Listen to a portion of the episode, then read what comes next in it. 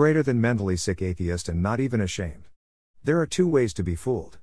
One is to believe what isn't true, the other is to refuse to believe what is true. Soren Kierkegaard 1833 1855. Newsweek reported in 1992 that more than three quarters of all Americans pray at least once a week.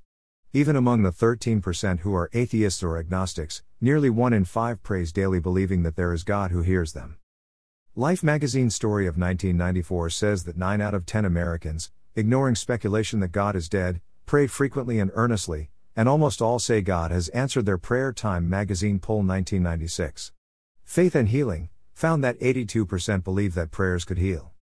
William James, scientist of late 19th century, said no mental modification ever occurs which is not accompanied or followed by a bodily change 100 year later. Norman Cousins succinctly summarized the modern view belief becomes biology.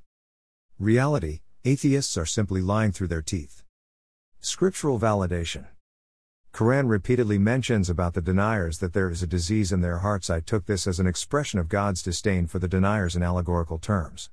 Until, I came across a study conducted by some German scientists, which confirms its reality in unequivocal terms. With this conclusive finding, there remains no doubt that the Holy Quran is the revealed Word of God. Because such a revelation, with such a certainty 1,500 years ago, would simply have been beyond the scope of human imagination. Here is what is said about disbelieving people in Quran. Surah Baqarah 2, v. 7 and 10. God has sealed their hearts and their hearing, and on their eyes there is a covering. Theirs will be an awful doom. In their heart is a disease, and God increases their disease, a painful doom is theirs, because they lie. Surah Baqarah 2, v. 6, 7, 13 and 136. As for the disbelievers, whether you warn them or not, it is all one for them, they believe not. God has sealed their hearts and their hearing, and on their eyes is a covering. Theirs will be an awful doom. And when it is said to them to believe, as the people do, they say, Shall we believe as the foolish believe? Beware. They indeed are the foolish, but they know not. Philosophical vindication. Here is a meaningfully befitting, worth pondering quote of Maya Angelou. We allow our ignorance to prevail upon us and make us think we can survive alone, alone in patches, alone in groups, alone in race, even alone in genders. Shocking vindication by scientific research. Excerpts from the research are reproduced here below. New information from a 22 year old study at a German university has many psychiatrists and psychologists throughout the world wondering if atheism is a sign or warning of a more serious mental illness already present or in the process of developing.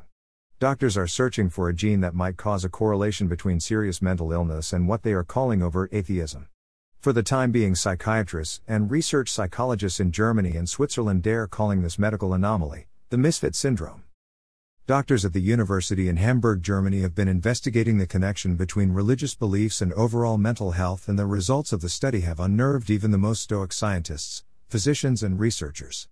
In other words, overt atheism, that is professed as a way of life by some individuals, a manifesto of sorts, was found to be a common component inherent to many people suffering from other forms of severe mental illness, said Dr. Hans Zimmerman, MD, PhD. We started to notice that many of our experimental volunteers, those who were defiantly atheistic in their beliefs, are suffering from various forms of dissociate disorders and social adaptation manias also. This came as quite a shock to us as we studied patient after patient because for years we have been led to believe that religious zeal was often a patently obvious sign of mental illness, but in fact this is not the case. Quite the contrary. The individuals we have studied, especially those under the age of 40 who actively participate in open debate about their avowed atheism, or people who are very strident about their atheism, are heavily prone to mental illness, and most of the illnesses are quite severe. This was not a handful of subjects who were studied, mind you. There were 17,809 people in the study. It was a very large model as far as psychological experiments go.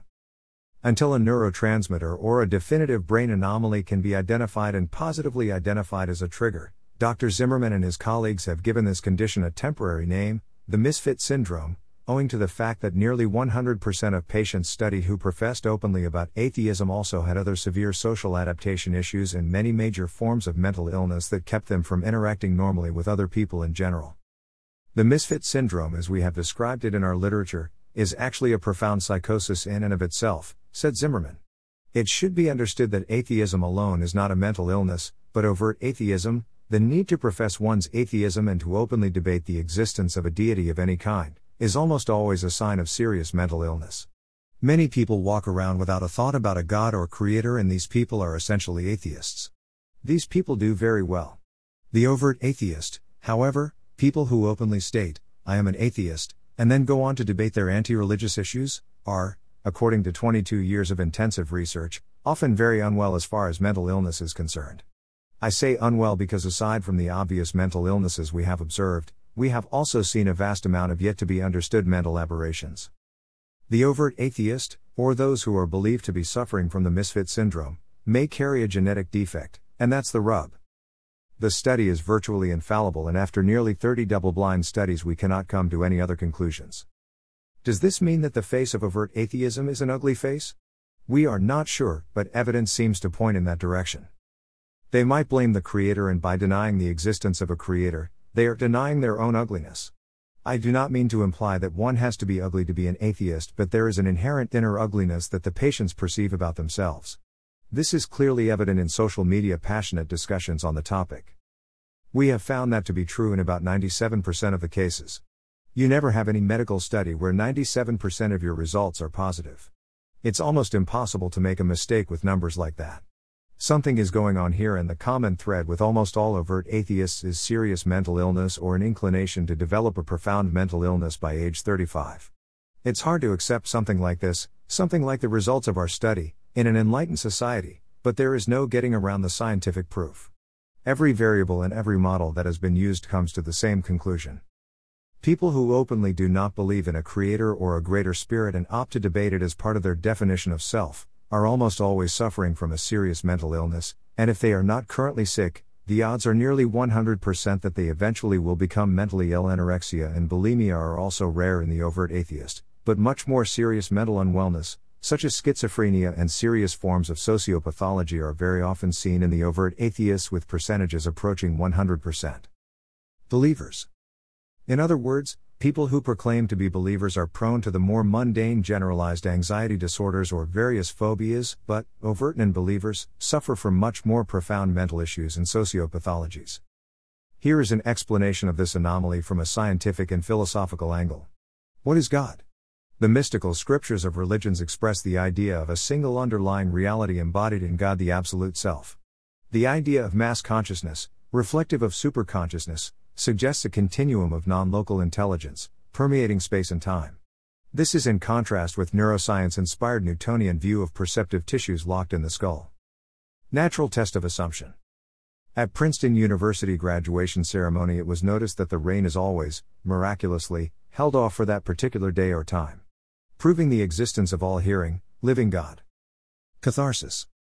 We delude ourselves with the thoughts that we know much more about things around us than about metaphysical mind or God. So we overestimate material causation and believe that it only affords us a true explanation of life. But materiality is just as inscrutable as God. As the ultimate things we can know nothing, and only when we admit this, do we return to a state of sanity. God reveals to those who earnestly ask for. Materiality is just one of his instruments. Logical and reasoned psychological validation. Nevertheless, Stress slash sickened individuals create an atmosphere of stress and sickness in collective consciousness that reciprocally affects the thinking and actions of every individual in that system. Same frame of mind. Collective problems of society are more than just the problem of sick individuals. Such problems are more fundamentally symptoms of stress slash sickness in collective consciousness, of the society, pushing our youngsters towards, avowed overt atheism https colon slash slash shakir2.wordpress.com slash 2015 slash 06 slash 22 slash reality of atheist slash https colon slash slash shakir2.wordpress.com slash 2015 slash 08 slash 22 slash scuttling the mental capacity slash comment slash feedback slash like slash share slash follow